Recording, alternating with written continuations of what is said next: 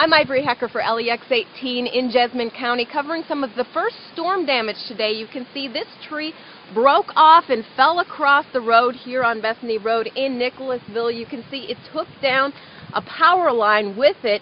Deputies say Bethany Road will be blocked off until about 5 tonight as they work to clean up this mess.